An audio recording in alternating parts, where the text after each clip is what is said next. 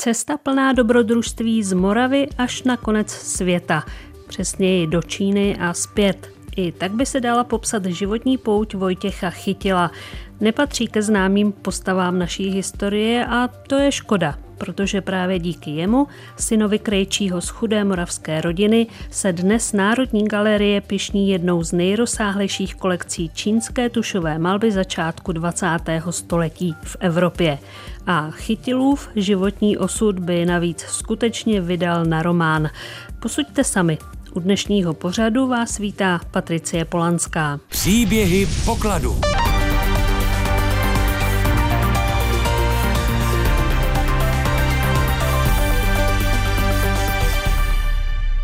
Vojtěch Chytil se narodil 4. února 1896 v osadě Kandia nedaleko Litovle v okrese Prostějov. Rodina to rozhodně nebyla bohatá. Měl osm sourozenců, pět z nich ale zemřelo velmi brzy. Samotná Kandia měla tehdy necelých 200 obyvatel. Odmala ale Vojtěch projevoval mimořádné výtvarné nadání a měl štěstí na podporovatele. Nejen ve sboru zemského gymnázia v Litovli, ale i v rodině zakladatele litovelského pivovaru Františka Svozila. Rodina, známá v regionu svou dobročinností, se Vojtěcha, stejně jako několika dalších dětí, ujala. Nakonec se v roce 1912 dostává na Akademii výtvarných umění v Praze. Tady žil normálním studentským životem, s přáteli, malíři, umělci, učil se klasickou evropskou malbu. V jeho mládém věku zasáhla válka, takže on musel narukovat a vlastně narukoval tedy, chvíli působil v nějaké záloze, ale potom byl poslán na frontu na dnešní Ukrajina, Rusko a tam bojoval a za velmi jako spletitých poměrů, což není úplně jasně doloženo, ale o tamtud se právě dostal tedy na Dálný východ. Říká Michála Pejčochová, kurátorka sbírky azijského umění Národní galerie a autorka knihy Posel z Dálného východu právě o Vojtěchu Chytilovi. V roce 1915 narukoval Vojtěch jako příslušník rakousko-uherské armády. Někdy v červnu 1916 padl do ruského zajetí a jako zajatec se dostal až do Čeliabinsku. Tady se přihlásil k Národní radě, tedy k československým vojenským útvarům a pak se jeho stopa objevuje v Omsku, kde pracuje jako sanitární důstojník. Někdy na začátku roku 1918 se sám vydává dál. Podle vlastních slov eh, se třemi sty rubly v kapse přejel celou Sibiř a dostal se vlastně do Vladivostoku, tam se nalodil na loď a jako pomocný kuchař plul na té lodi nejprve do Yokohamy a potom z Yokohamy až do Šanghaje a ještě úplně do vnitrozemí čínského, kde ještě ty námořní lodě mohly plout až do vlastně téměř jako centra Číny a tam teda z té lodi vystoupil, byl naprosto jako zničený tou válkou, byl téměř umřel hlady, se traduje, ale tam se ho ujali misionáři, jak to tehdy bylo a vlastně se jako zotavil z těch hrůz, zotavil se z toho strádání a začal svůj život v Číně v roce 1918. Od počátku se Vojtěch chytil jeví jako solitér a tak postupuje i během dobrodružné cesty do Číny. Není známo, že by byl součástí legií, jak by nasvědčovala trasa přes Sibiř do Vladivostoku, Šanghaje a pak proti proudu dlouhé řeky do, jak píše, Hankou, části dnešního Vučanu. Tam se ho vyčerpaného a vyhladovělého ujali v klášteře Kanosiánek. Díky podpoře krajanů ale klášter brzy opouští a dostává se do komunity cizinců, kteří v té době ve městě žijí a obchodují.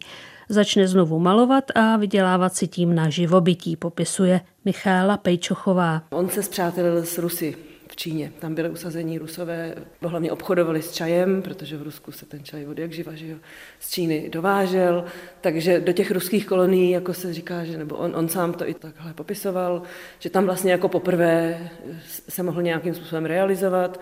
Nejprve žil v té jižní Číně, tam se i jako učil snad čínsky, cestoval, tam jsou krásné jako scenérie, takže cestoval, maloval, ale jeho sen byl dostat se do hlavního města, jako většina cizinců chtěla. Ten Peking v té době měl takovou auru tajemná, jako staré sídelní město, které samozřejmě v té době už teda nebylo, protože 1911 skončilo čínské císařství. Takže do jakéže to Číny se Vojtěch Chytil vlastně dostal? Pro odpovědi jsem vyrazila za synoložkou z Filozofické fakulty Univerzity Karlovy, profesorkou Olgou Lomovou. Ta základní změna, která vlastně mm, charakterizuje tohle období prvního chytilova pobytu, je požadavek nebo snaha e, čínskou společnost modernizovat, radikálně předměnit a e, emancipovat. A emancipovat e, tedy dovnitř, ženská emancipace například hraje obrovskou roli, ale i emancipace spout rodové společnosti. Takový jeden z velkých požadavků té doby je ukončit praxi sňatků sjednávaných rodiči, ale i mezinárodní emancipace a když pak v roce 1919 vlastně propukají velké demonstrace v Pekingu, tak jsou mezinárodně e, podmíněné, jsou podmíněné nespokojeností čínských elit s výsledky versajských jednání, versajských dohod o uspořádání mezinárodním po první světové válce, kdy Čínská republika doufala, že německé državy na čínském území dostane zpátky eh, jako vlastně svou odměnu za podíl na první světové válce, za pomoc první světové válce, ale tato odměna měla být přišknutá Japonsku. Ta historie je složitá, Japonsko nakonec nic nedostalo. A jak se vůbec dívala Čína na cizince? Ta doba je zároveň doba pokládání základů moderního státu. Když se rozpadlo císařství roku 1911 a byla vyhlášena Čínská republika, tak tady neexistoval eh, vlastně centralizovaný stát s pevnými hranicemi, eh, s jasnými zákony. Neexistovala eh, jako čínská pošta. Neexistoval celní systém. Výběr cel byl v rukou zahraničních odborníků. A někdy se na to poukazuje jako na projev tedy britského kolonialismu, ale oni ty Britové, kteří pracovali v čínské celní správě, která teda byla zřizovaná až v tom 19. století, tak poskytli obrovské služby, čí, služby Číne, protože oni v podstatě neměli tuhle tu základní infrastrukturu moderního státu. A s tím souvisí i to, že ten stát byl absolutně otevřený. Kdo na to měl peníze, tak přijel do Číny. Čína bylo místo, kde se scházeli nejrůznější lidé a pokud měli jenom trochu peněz, a nebo nějakou dovednost nebo schopnost s něčím obchodovat, co v Číně nebylo běžně dostupné, a to mohly být, mm, já nevím, zboží každodenní potřeby, ano, protože ano, byla to zaostalá země na Prahu modernizace a na Prahu industrializace. Tak e, vlastně e, našli v Číně útočiště a našli v Číně příležitost e, pro mm, to nějakým roz, způsobem rozvinout své nadání, své schopnosti a uplatnit své ambice.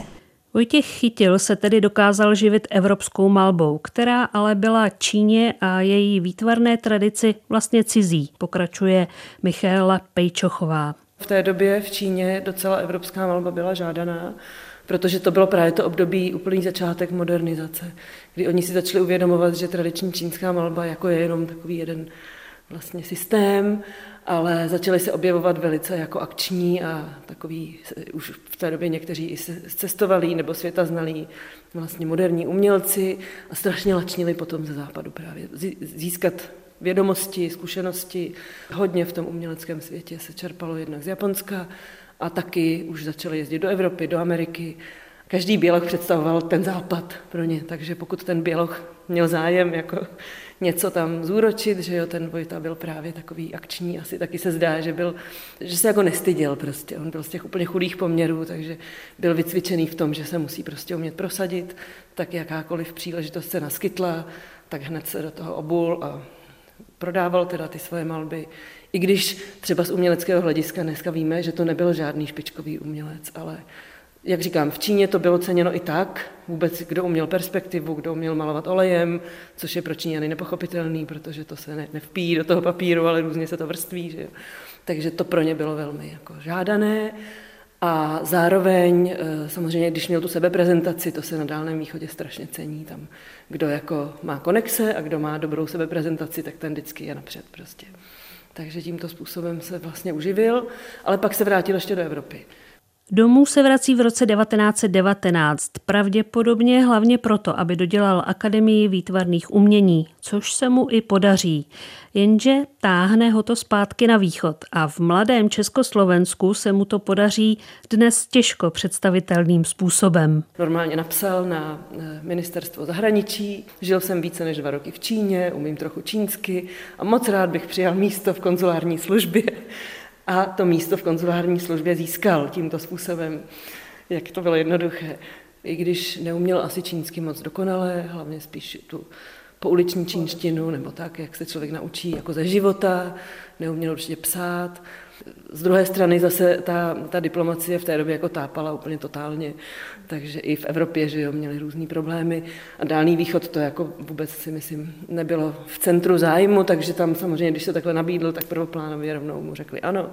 Takže se tam vrací, to bylo v roce 1921 a ten druhý pobyt pak trval do roku 27. To je zase takový období docela dlouhý tentokrát a zase velmi dobrodružný, úplně neuvěřitelně dobrodružný, protože začal takhle jako, měl stálý příjem, měl jasnou, jasné zaměstnání, ale jemu to asi samozřejmě nestačilo, protože to byl umělec, totálně srdcem i duší, toužil stýkat se s umělci, tvořit, že jo, tak. Takže on podle těch reportů, co jsou uloženy i v archivu ministerstva zahraničí, se velmi špatně věnoval těm svým konzulárním povinnostem, ale především se stýkal s umělci, tvořil, vystavoval a začal i učit už v této době. Dostal místo na Pekingské akademii a tam vyučoval technikám západní malby, což bylo, myslím, až 20 dva nebo 23, myslím, až 23. Takže od roku 23 do roku 27 byl přímo jako zaměstnancem Pekingské akademie a učil západní malbu na katedře západního malířství. Vztahy mezi Československem a Čínou byly v té době podmíněny především světovou politikou, podotýká k tomu synoložka Olga Lomová. My jsme neměli Čínu v žádném zvláštním vážnosti a v mnohem větší vážnosti jsme měli Japonsko, tak jako měli totéž tenhle přístup evropské a světové mocnosti, konec konců proto ty německé koncese, eh, které jsem zmínila na začátku, eh, prostě uvažovali o tom, že je předají Japonsku, protože Japonsko se zdálo být adekvátním partnerem, neboť už prošlo procesem modernizace. Už bylo srozumitelné a uchopitelné. Čína v podstatě byl, jako tam byly středověké poměry, eh, včetně toho, že to nebyl jako stát s pevnou centrální mocí a nebylo úplně jasný, s kým vyjednávat a kdo je zárukou nějaké mezinárodní dohody, trvalou zárukou nějaké mezinárodní dohody. Eh, takže Československo mělo velvyslanectví v Japonsku, to znamená, ten diplomatický personál v Číně byl de facto podřízen velvyslanectví v Japonsku. Posloucháte příběhy pokladu.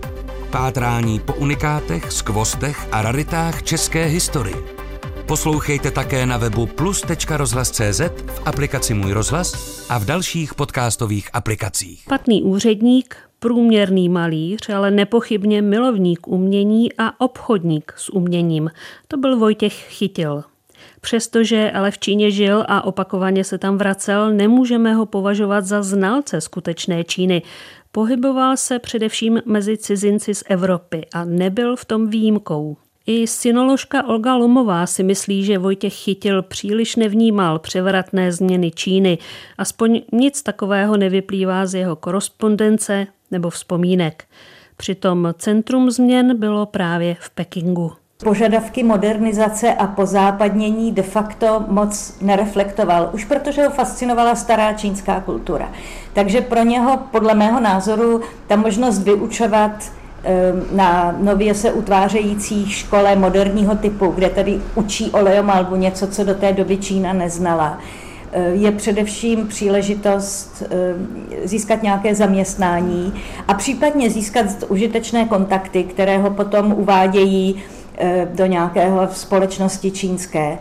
Ale samo o sobě ho ta transformace podle mého názoru nijak zvlášť nenadchla nebo nezaujala.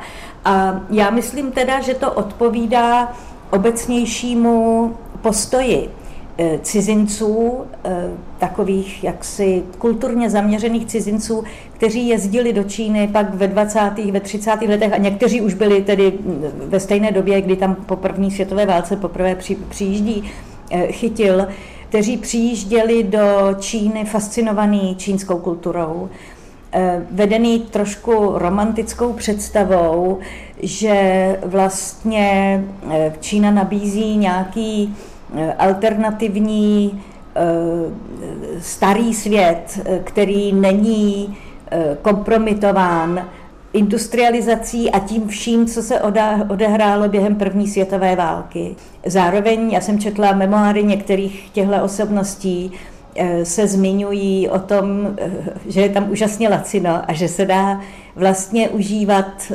bydlení ve, starých palácích se služebnictvem a a obklopovat se starožitnostmi a krásnými předměty za cenu, za jakou by ve Spojených státech nebo v Evropě sotva vyžili. E, zároveň No, oni nikdy neuměli čínsky, nebo e, chytil se zřejmě, domluvil na takové elementární rovině, jestli správně chápu to, e, co je o něm známo, ale nebyli vzdělaní, že by, že by pronikli hlouběji do čínské kultury v tom smyslu, že by si mohli přečíst, co sama o sobě ta kultura říká, jak sama o sobě svědčí skrze své texty. A tím pádem vlastně žili zase velmi snadno ve, ve světě, který si představovali. V roce 1925 požádal Vojtěch Chytil o uvolnění z konzulárních služeb. Protože na něj pořád chodili nějaký udání, že maluje a dává obrázky židům do prodeje. Prostě někomu tam, kdo s tím obchodoval. A to jako není hodno samozřejmě z oficiálního zástupce Československého státu. Tak jednak a jednak se v té době seznámil se svou manželkou, budoucí manželkou, s Ninou, a vlastně také na něj chodili udání, že právě chodí s tady tou Ninou, která snad měla mít jiného manžela v té době, i když to je celé taky velmi sporné. A já myslím, že jiného manžela neměla, že ona žila s jedním bohatým židem, který se zase do Číny dostal, když byly pogromy na židy prostě tady v Evropě a už od vlastně konce čínského císařství, tam byl usazený v Pekingu, taky se věnoval obchodu, docela zbohatl, takže měl krásný dům na hlavní třídě. A tady tu Ninu přijal do svého domu a prostě spolu žili, ale ne, nebyli podle mého názoru manželé. Ani to neukazuje, že by spolu žili jako pár, ale asi se to tak tradovalo, nebo lidé si to mysleli, takže když Vojtěch chytil, se do ní zamiloval. A on se přistěhoval k ním do toho honosného domu na hlavní třídě a žili takhle ve třech. To vyplývá velmi jasně z dopisů na ministerstvu zase uložených. A to bylo jako velmi problematické pro konzulárního úředníka. Dva roky pak ještě učí na Pekingské univerzitě západní malbu. Pak ale opět změní, řekněme, povolání a rozhodne se do Evropy přivést čínské umění. Podmínky proto jsou příznivé, vždyť eh, každý pořádný zámek nebo bohaté sídlo má od konce 17. století sbírku japonských nebo čínských artefaktů nebo přímo orientální salonek tak jak odpovídá romantické představě Evropy o těchto zemích. Dlužno ale říct, že Vojtěch Chytil se na rozdíl od ostatních, které stále zajímají hlavně v starožitnosti, zaměřuje na tušovou čínskou malbu 20. století. On je proslulý hlavně tím, že přivezl ty mistry moderní čínské malby. Takže to nikdo nedělal v jeho době, on byl vlastně první, kdo vůbec to jako měl o to zájem, nebo prostě se, se, se tím zabýval. Takže to se ví hodně, ale neví se, že třeba sbíral ty další věci. Takže on zdá se zase z těch dopisů a tak, že sbíral hlavně tibetské umění nejdřív. A to proto, že ono mělo hroznou takovou jako sílu právě, že bylo velmi, tam byly zlatý sochy, že jo, takový ty divoký, že vyzařovalo právě něco, co ho určitě jako velmi lákalo, protože ho zajímaly ty barvité aspekty té kultury a tak. Ale jakmile začal působit v tom Pekingu, tak vlastně tam v té době to byla taková oblast, kde se jako velmi divoce zase rozvíjelo čínské malířství.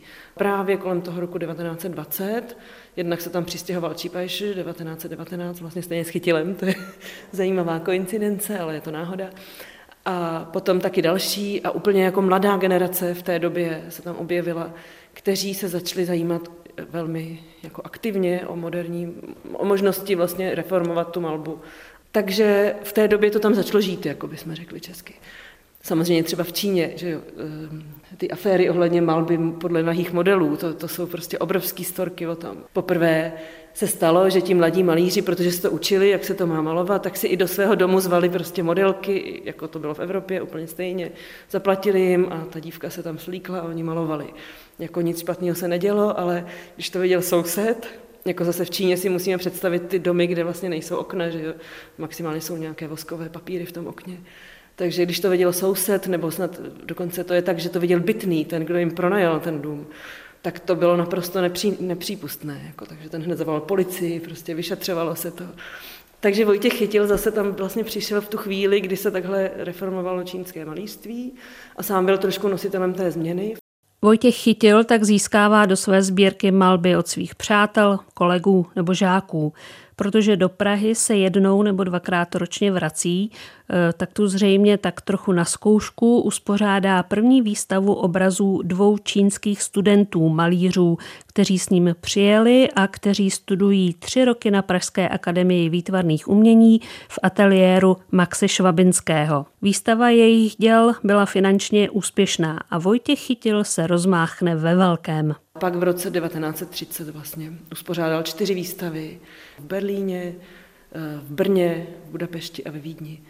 Jako tady v těch čtyřech obrovských kulturních vlastně epicentrech se ta chytilová sbírka rozprostřela a hodně se i prodávalo. Takže to byl takový vrcholný rok.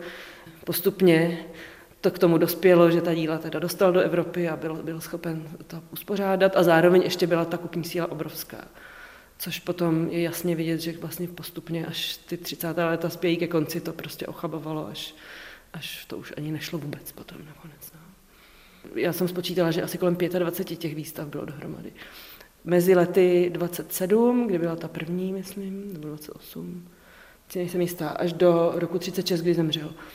A pak ještě 38, 37, 38 pořádala Nina z jeho pozůstalosti, kdy jako to už bylo nasmouvané taky je na tom krásně vidět, jak že Československo v té době bylo hrozně kulturně jako naladěné a decentralizované. To, co dneska vůbec není. Měl výstavy eh, třeba ve Slaném, tam byla velmi jako silná umělecká komunita, kteří si ho přímo pozvali, protože se s ním znali zase přes Mánesa a tak. Takže ve Slaném nebo v Karlových Varech, v Ostravě, v Hradci Králové, v Pardubicích, v Brně, v Českých Budějovicích. Snad každý město, který si člověk vzpomene, takový větší tak tam chytil, zavítal se svou výstavou a místní honorace se sešla, prohlédli si to, někdo si občas něco koupil. Moc hezký to bylo. No. Naposledy odjíždí Vojtěch Chytil do Číny na počátku roku 1933 na stipendium Orientálního ústavu poté, co slíbí rozšiřovat obchodní styky mezi Československem a Čínou a zřídit přímou exportní a importní firmu.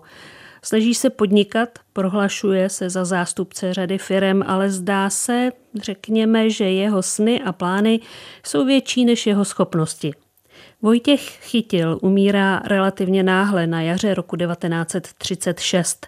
Jeho sbírky jsou v té době ve Vídni, kde chtěl uspořádat znovu velkou výstavu, svůj comeback. Toho se už nedožije. Dostat předměty zpět bylo složité, nakonec ale většinu zdědila manželka Nina.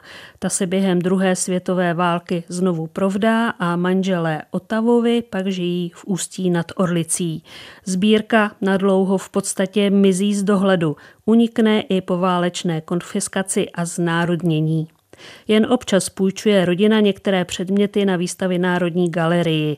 Za ní vystupuje jako zakladatel samostatné azijské sbírky, vzniká v roce 1951, Lubor Hájek. Ten později o celou chytilovu sbírku svede souboj s konkurenčním náprstkovým muzeem, které patří pod Národní muzeum.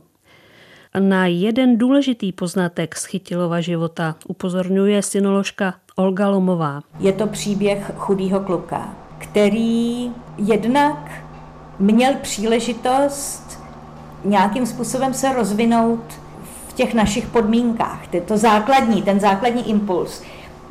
Čínské dítě s jeho eh, rodinnou zkušeností by pravděpodobně se nikdy nedostalo z toho úplně nejnižší vrstvy, nezískalo by žádné vzdělání a zůstalo by odsouzeno k bídě a, a k vlastně velmi omezenému, eh, ať už způsobu života nebo vůbec obzoru. Druhá věc je ta, že vlastně on zřejmě jako nadaný chlapec, který teda vystudoval na akademii, pravděpodobně by se mohl živit jako malíř, v podstatě dnes zapomenutý malíř. Ale tím, že se dostal do toho čínského prostředí a měl otevřený oči a měl jako cit pro ty věci, tak vlastně udělal úžasnou věc, že vybudoval jednu z největších sbírek eh, toho čínského umění, eh, která je mimo, mimo vlastní Čínu, moderního čínského umění. A to je fascinující příběh, jako který nás vede k zamyšlení, co je podstatné pro rozvoj společnosti a pro rozvoj jednotlivce v rámci té společnosti. A samozřejmě nás to vede ke vzdělání a k rozbíjení bariér, stavovských bariér a, a, a hranic, který člověku příliš brzo předurčej, co bude jeho budoucí osud. Tak to byl příběh dnešního pokladu. A pokud se chcete dozvědět víc, opravdu doporučuji nádherně vypravenou knihu Michály Pejčochové Posel z dálného východu. Příjemný poslech dalších pořadů přeje Patricie Polanská.